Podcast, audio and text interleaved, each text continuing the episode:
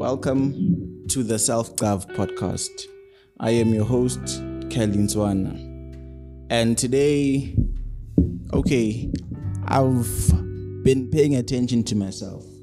I've been listening to the voices in my head and the voices outside my head and reminiscing about myself when I was younger and probably had less stress. Is and one thing that kept on creeping up is I, I was a happy baby. I was a very excited baby about life, and even now, when I'm old, well, semi old, semi young, when you're 25, you're at that place where like you're semi young, semi old, shimina, shimino. So, at this place, there's something that I've been thinking about. It's just happiness. I just want to talk about happiness, and I think I want to have um, a couple of guests to talk about it, talk about being happy and being content.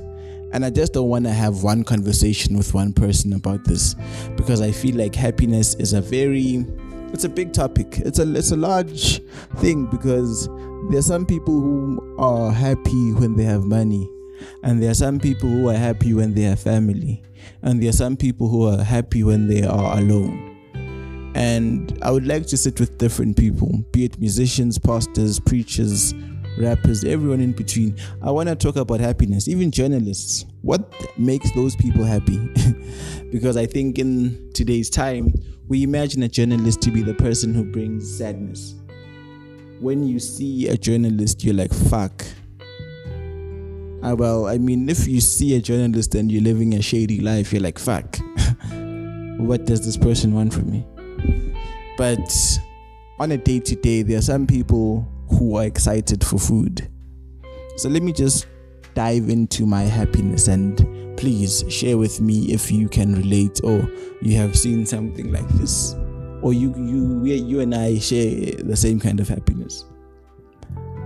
Where do I begin? Okay, start at the top.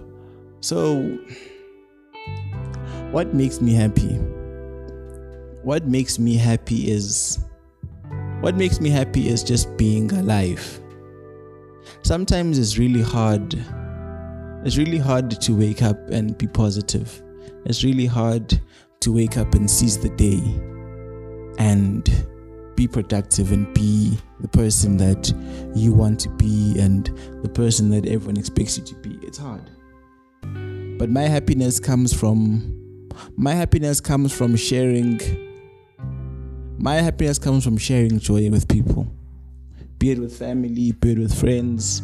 But having a conversation and making noise and laughing, that is where my happiness is. And sometimes, uh, and I'm realizing it now that the older you get, the harder it is to be happy. Or the older you get, the much complicated it is to be happy. Because the older you get is the moment you start to realize how weird life is.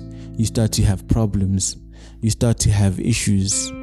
I mean, when you are born, you're born with three kind of problems. Problems that your parents created for you, problems that society created for you, your environment, and then lastly, problems that you create. So now, when you're young, you're pretty passive. Your parents are deciding when you eat, when you watch TV.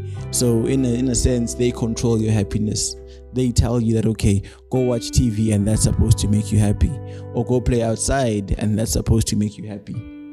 But when you become old and you now start to be able to control your life and you start to be able to move at your own drumstick you start to realize that ah i'm in control of this. And the weird thing about non-happiness is the fact that non-happiness non-happy things could happen once in a while but yet consume 100% of your time. You can get 10 happy thoughts but just that one sad thought can be the reason why you cry can be the reason why your mood will change.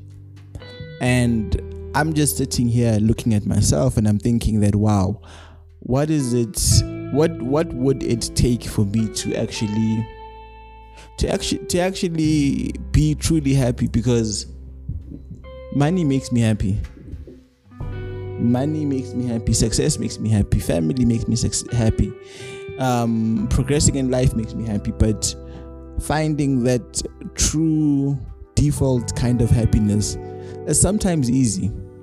Not every day is the same.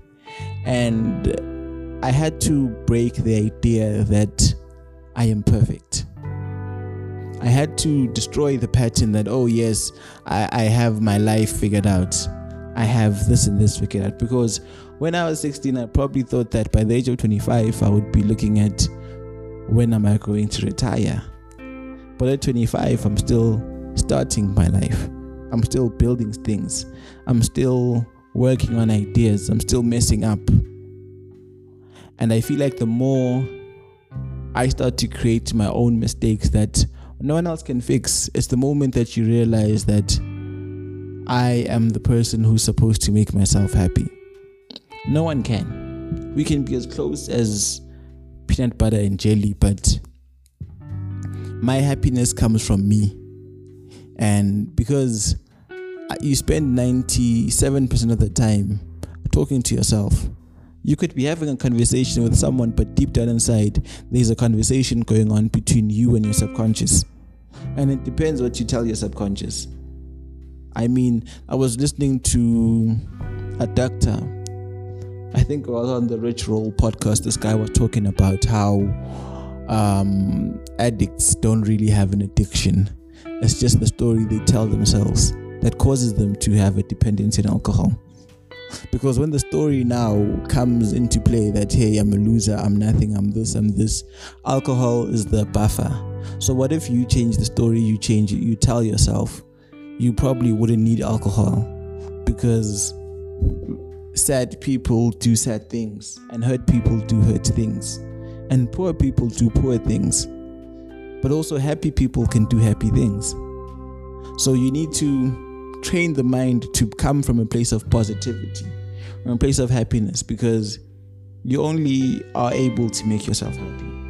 I can aid someone else's happiness by taking them to the movies, buying them clothes, giving them gifts, giving them whatever. But truly and honestly, happiness needs to come from me. I need to decide that, okay, right now, I am happy. Right now, I am sad. And the only person who will be able to tell me that I am sad is me. And the only person who can tell me that I'm happy is me. And it's something that I feel like a lot of us need to learn. Given the fact that we live our lives on social media and we expect celebrities, YouTubers, musicians, soccer players, and whatever's to make us happy. And when they fail, we feel a sense of betrayal. We feel a sense of lost. I will tell you a story about how, when I was younger, I used to idolize Teko Modise. I was that was probably the last and first time I was a fanboy groupie. I like that guy for all the reasons. He was a great soccer player. He had swag. He had he had that he had this bravado that he, he was like sort of a superhero for me, he represented a superhero. He was supernatural because this black guy, just like me, who had cornrows, who came from a poor environment, is able to capture my imagination, is able to show me that anything is possible. By just by him playing soccer, my heart is filled with joy. And I looked up to him for a long time. This was around 2007 up until 2010 no, 2011, after the time he left Orlando Pirates. But I looked up to him. And we were walking into the World Cup, and I thought that, hey, this guy, he's going to dazzle the world. He's going to be the next greatest player ever to ever grace the soccer field.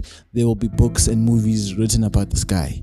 That was me. And he was my. He, he, he, he, he represented every thought of what I would look like when I'm his age. So I idolized him. And then I realized the World Cup started, and we all know how South Africa performed. It was sad. And I found myself going through the sadness as a fan of Teko Modise. I found myself hurt because the guy that I thought was me in the future was failing. And we don't account for failure in our lives. I don't think there's anyone who ever has a dream of life and thinks about failing, or has a dream of buying a house and think about their first house being taken back by the bank. No one dreams of that. And I don't even think he had that idea in his mind that I may flop at the World Cup or he may have a shitty World Cup. But he did. And in that moment it was when it was when he stopped becoming a superhero. He, he became a villain to my dreams because I looked up to this guy that you were supposed to be that guy for me, and then you turned out to be not. So you are the villain. You are the guy who brought rain to the wedding. You are the guy who brought sadness to the family. And for a moment, I was like, ah, no, I can't watch soccer. Who's this guy? I don't care about him. You know, went through the motions of being a fan and whatever. And I, I did not think about how he felt because he was driving an Aston Martin. So life must be good, right? And in that moment, my happiness left my body and it was now placed into this guy's hands. And the media and I were on this train together. We were hating on this guy. Hurtful. Uh, it was just a sad time for me and soccer. I think in 2012 I stopped playing soccer because I just last okay, I wouldn't say I stopped playing soccer because of him, but it was one of the reasons that made me stop playing soccer because I did not want to make another person feel the way that Teko Modise made me feel. That disappointment.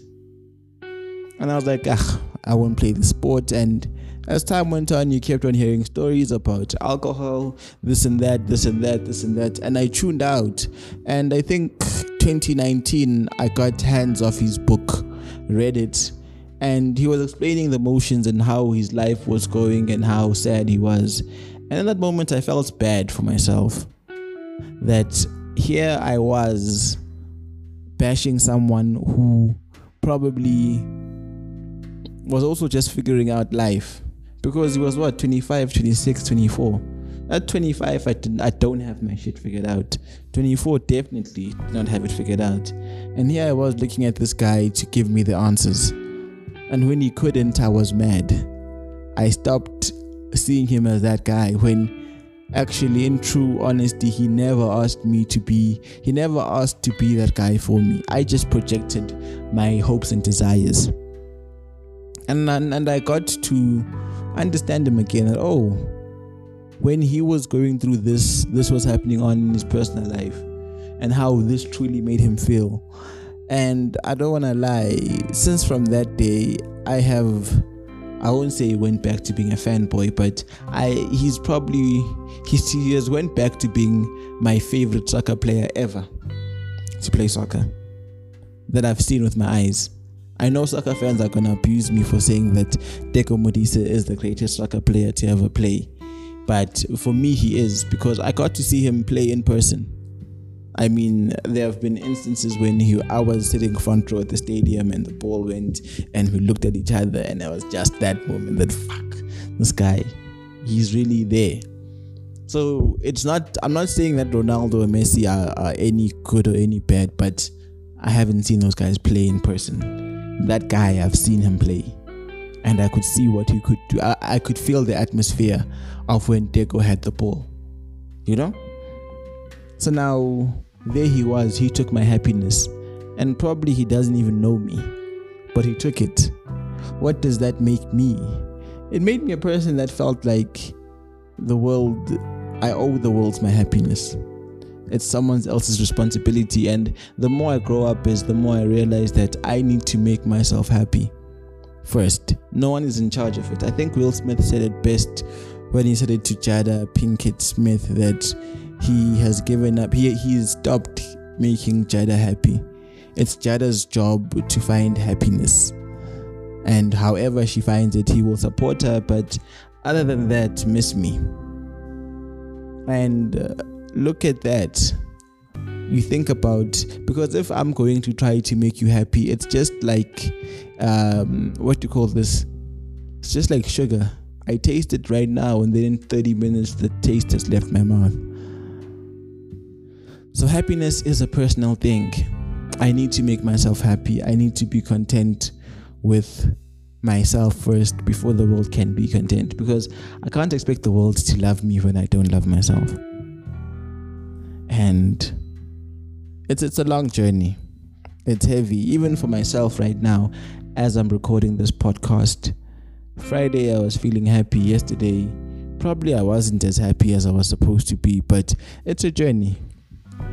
It's a journey and your happiness will never be perfect and as I said in the beginning of this episode or this recording, is I want to have a conversation with anybody. I want to talk to listeners of this podcast about happiness, guests, and just we just dive into this thing. Probably make it into a five-part series. Just happiness. What really makes you happy? Who makes you happy? How they make you happy? How do you get yourself back to happiness? for me, the easiest thing is I could have the worst day, but once I get home and I see my child and I see my wife, I'm like, oh, okay, I, I understand why I'm doing this. So, on that note, I just want to I want to say thank you to everyone who has listened to the podcast this long. And I want to say congratulations to myself for recording a podcast until this stage. I think we are now on the seventh, the sixth episode. I'm just proud of myself because I never thought I would pull this thing off. Seven year old self would not think that I would have a podcast given the fact that teachers said I could not speak. But here I am with over an hour's worth of material online. And so far, the comments have been positive, loving, and enduring. And I have had a few bad comments, but it's not something that I wasn't aware of. It's how can I put it? It's understanding the stage I am at right now. And the weird thing that no one has ever complained about the sound quality. And in the beginning of this whole podcast, I said that it's a journey. I want to mess up. I want to figure it out. I want to have everything. I want to grow in due course, and I am growing. So, on that note, I think I'm going to end today's episode. It was nice having a chit chat with you this lovely morning. I am your host, Cali Ntswana. And thank you for listening to the podcast.